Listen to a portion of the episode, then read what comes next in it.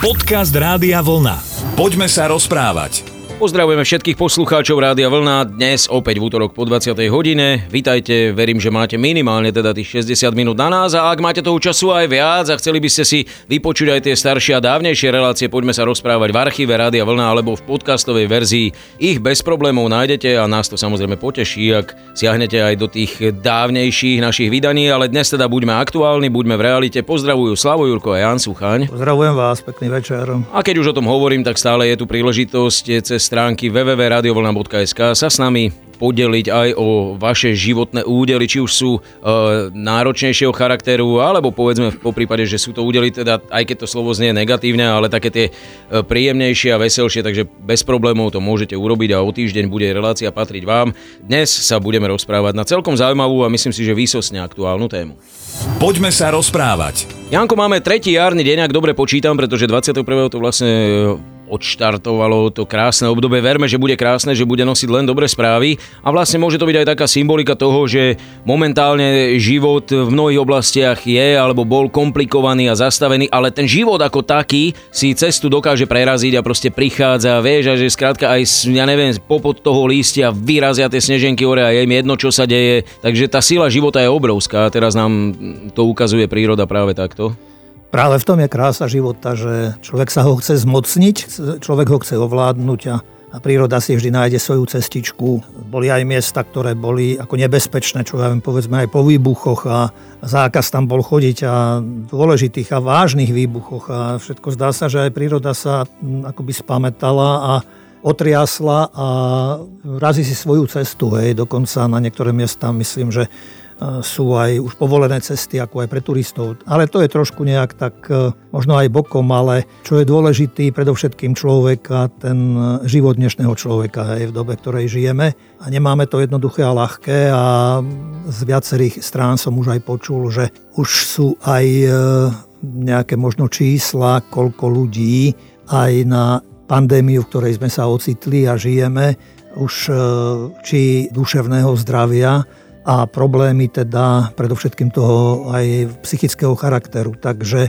ale aj tu verím, že život má tiež aj svoju šancu, aj svoju nádej pre nás všetkých. Záleží samozrejme do veľkej miery zasa aj od nás všetkých. No ja som to z okolností predčasom niekde čítal, že to číslo je obrovské. Je to 350 tisíc Slovákov, ktorí majú duševné problémy alebo sú takto chorí svojím spôsobom. A, a napríklad som objavil ešte na jeseň minulého roka, že ako radikálne stúpali počty telefonátov na, povedzme, na tie linky dôvery, alebo ako to nazvať, kde každý telefonát sa týkal tohto, a to je jedno, či to volali mladší alebo starší. A skrátka, a najväčšie výčitky svedomia tí zamestnanci na tých linkách majú v tom zmysle, že, že denne nedokážu pomôcť obrovskému počtu, že ani nezareagujú reagujú na mnohé tie potreby alebo na mnohé tie núdzové volania, takže ozaj to nie je jednoduchá situácia. Vidíme veľakrát, že tí e, ľudia siahajú neraz v zúfalstve alebo v úzkosti až k tomu úplne najkrajnejšiemu riešeniu. No a tu prichádza človeku na mysel práve potom aj otázka, alebo možno aj výčitka, aj keď tých ľudí človek nepozná, že či sme solidárni navzájom a Isté, keď do človeka nikto nikdy nevidí, ale zas možno aj taká rada dopredu, že aby ľudia sa nebali rozprávať o tom a nemusí to byť len linka dôvery, ale môžu to byť najbližší ľudia, s ktorými sa človek žije a stretá. A možno v tej tme, ktorú človek momentálne má, vo svojom srdci, vo, svojom, vo svojich očiach, vo svojej mysli, že možno len keď preladí povedzme na niečo iné trochu, tak sa môže človek dostať do novej roviny, do, nie do tej, alebo dostať sa z tej roviny, ktorej sa ocitol a ktorej možno práve už nevidel nejaké také východisko a riešenie. Takže je vždy dôležitá aj tá vlastná nejaká taká aj sebareflexia, ale aj odvaha, hovorím, že nebáť sa hovoriť o svojich problémoch aj so svojimi najbližšími. Poďme sa rozprávať. Je to veľmi chulostivá téma, do ktorej sme sa dostali a to je práve tá posledná voľba neraz ľudí, ktorí sa rozhodnú ukončiť predčasne svoj život, hoci mnohí z nich možno nechcem povedať, že sú úplne zdraví, čo sa týka tej fyzickej kondície alebo toho klasického ponímania zdravia, ale, ale vidíme, že, že niekde musia ohromným spôsobom trpieť nerad by som to úplne celé viazal na pandémiu, ale dokonca som zachytil správu, že niekto si zobral život, lebo um, bol nakazený a bál sa, aby nenakázil iných. Pričom v tomto smere to treba zase brať tak, že je to liečiteľná a vyliečiteľná choroba. Hej, ale ten človek, hovorím, keď nemá nikoho pri sebe, alebo kto by mu trošku otvoril pohľad a z inej strany možno tak ten človek naozaj nevidí riešenie, nevidí východisko a bohužiaľ rieši takýmto spôsobom. Ja som tiež čítal nedávno o jednom mladom mužovi, ktorý vraj e, spáchal samovraždu a prostredie okolie, v ktorom žil, tak spomínali práve že bola to šikana, ktorá doviedla tohoto mladého muža práve k takémuto činu a skutku. Považovali ho za veľmi veselého, e, milého človeka, ktorý rád ľuďom pomáhal a síce, že mal pred rokom nejaký neusporiadaný vzťah, ale to všetko sa dostalo ako do poriadku a teraz sa dostal do situácie, kedy už nezvládal tú situáciu, povedzme, aj v tom zamestnaní, čo si myslím, že tiež to nie je riešenie takýmto spôsobom, ale hovorím, to je asi, asi tá hraničná chvíľa človeka, ktorý zo všetkých strán možno skloňoval, pýtal sa, čo budem to robiť, keď mal pocit, že vraj, že stále šéf na ňom sedí a sleduje ho, jeho príchod, jeho odchod a vôbec iné situácie, keď mal byť na určitom mieste a nebol tam, nebol dochvíľný, alebo čo ani nejaký zápis mu tak nejak tak akože bol pre neho pripravený vlastne a hovorím zasa aj znovu aj to prostredie, v ktorom sa ocitol, či tí ľudia to na ňom nevideli, nepozorovali, ale aj sám hovorím, nemal už asi odvahu a silu. Asi nemal už silu naviac, aby, aby sa niekomu možno s tým zdôveril a aby našli riešenie. To by znamenalo, že vlastne je to taký ten klasický prípad šikanovania, kedy tvoj nadriadený, hej, veľa vecí sa objavilo aj na filmovom plátne, aj keď tam je to neraz prehnané, ale tu je to realita, že ten proste nadriadený ťa ničí. To je ten bossing? Alebo dá sa to nejaký Áno, áno, veľa sa hovorí práve e, bossing a mobbing.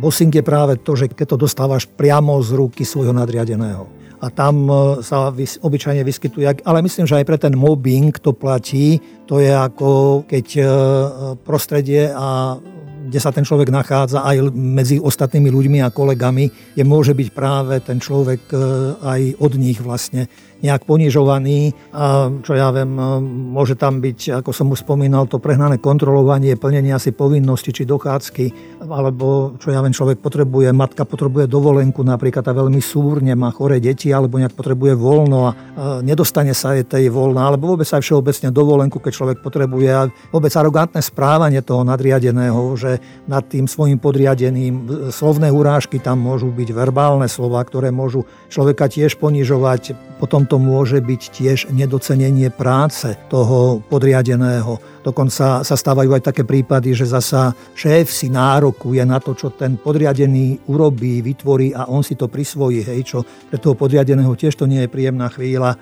Keď sme spomínali, ten mobbing, tak to je zasa od kolegov, že človek je zosmiešňovaný, že sa s ním nepočíta, že ho nejak tak vyvierajú akoby zo svojho kolektívu, že má pocit, že nielen menej cennosti, ale že vôbec, že tam nepatrí akoby. Poďme sa rozprávať.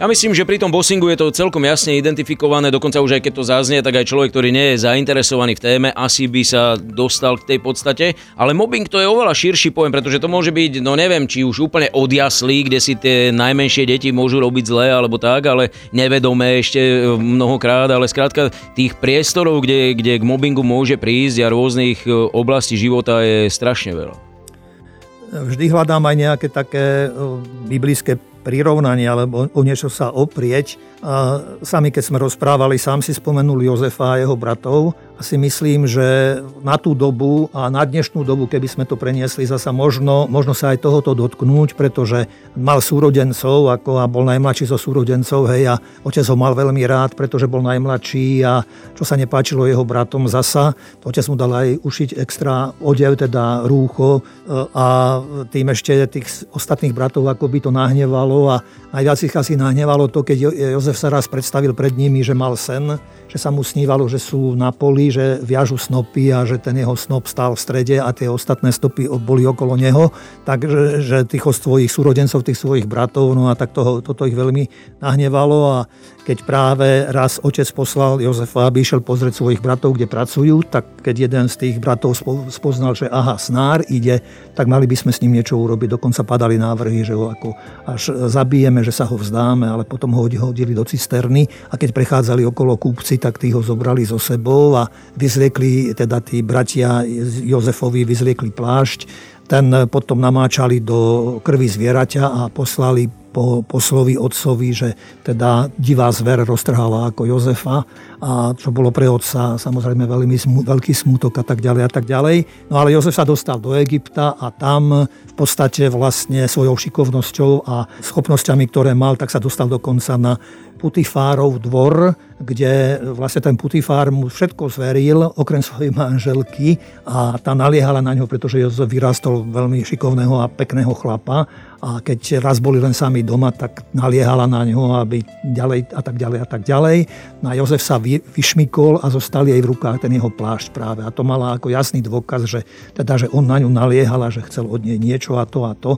Tak potom aj Putifár sa nahneval, teda, že tak ho vyhodil, vlastne dali ho do väzenia.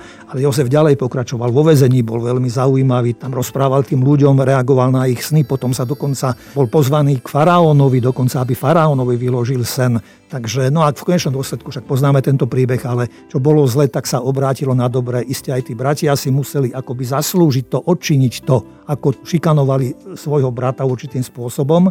A teda keď bol hlad, tak potom títo bratia prišli vlastne z Kanánu a Jozef e, ich pohostil. Najskôr sa vyplakal, keď ich spoznal, že sú to vlastne jeho bratia, no ale potom sa prezradí, že kto vlastne on je a zase oni potom sa ospravedlňovali a bolo im to veľmi ľúto, ale teda, že tento príbeh dopadol veľmi, veľmi super. Ja si pamätám, keď pán Bednárik ešte kedysi režíroval tento Jozef a jeho zázračný plášť, tak to ja si myslím, že nebolo asi miesta na Slovensku, alebo odkiaľ prichádzali ľudia, hej, lebo, to, lebo to bol úžasný muzikál s, úžasným posolstvom a myšlienkou. Poďme sa rozprávať. Dnes sa rozprávame na takú, ne, ani neviem, či poviem zaujímavú, pretože slovo zaujímavá sa mi až nehodí k šikanovaniu a ja som to vždy mal spojené s vojnou. Od detstva som sa veľmi bál vojny, ešte vlastne aj bratranci starší, keď rozprávali a tak ďalej, že ako to tam funguje a jedno s druhým, tak som bol rozhodnutý, že na vojnu ja sa nikdy nesmiem dostať, lebo, lebo to by bolo veľmi ťažké a veľmi náročné, takže pre mňa šikana vždy bola a šikanovanie spojené práve s týmto. Hej. V tomto si asi rozumieme, pre mňa boli dve veci dôležité, že aby som sa nedostal na vojenčinu a druhá, aby som sa nedostal do basy. No ale dostal som sa aj na vojenčinu a tam aj do basy. Hej. Takže mal som to, mal som to v no, jednom. Mal som to v jednom akoby.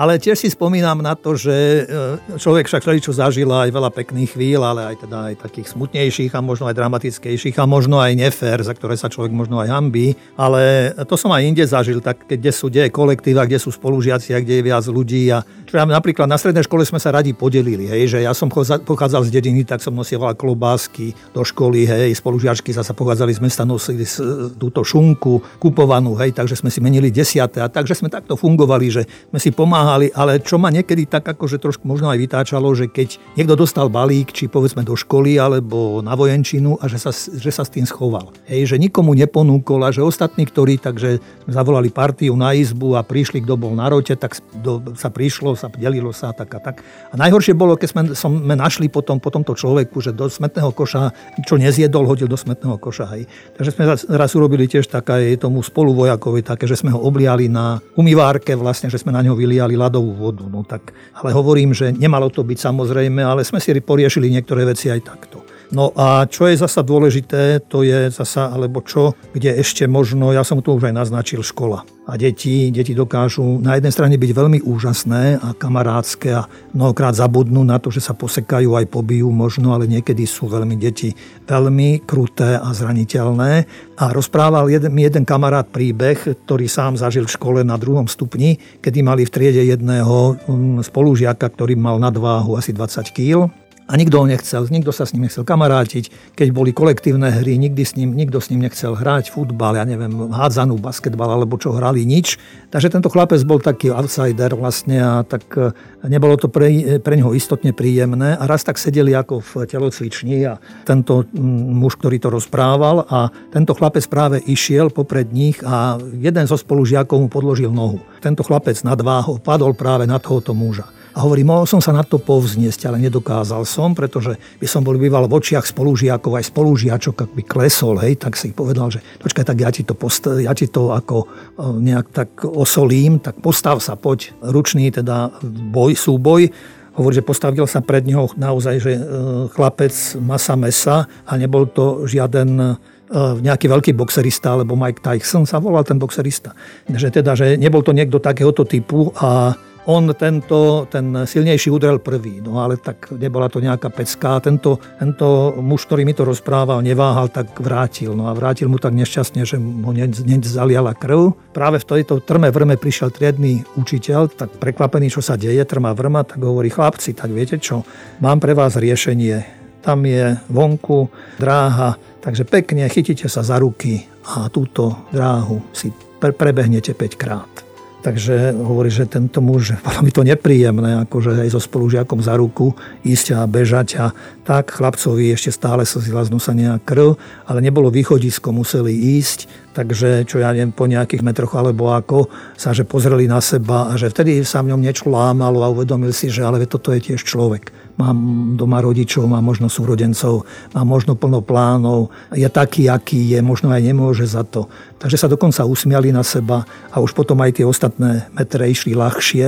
A teda keď, keď skončili, tak sa objali a povedal, že nikdy v živote som si povedal, nikdy v živote už na nikoho nesiahnem ruku a budem sa snažiť aj vôbec, aby som človeka nejak ani fyzicky, ani, ani nejakým verbálne nejak nenapadol a nejakým spôsobom neublížil a nešikanoval človeka.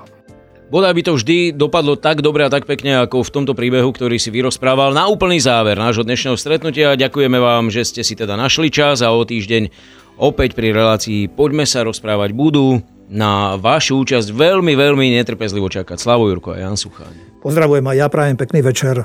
Rádio Vlna. Hity overené časom.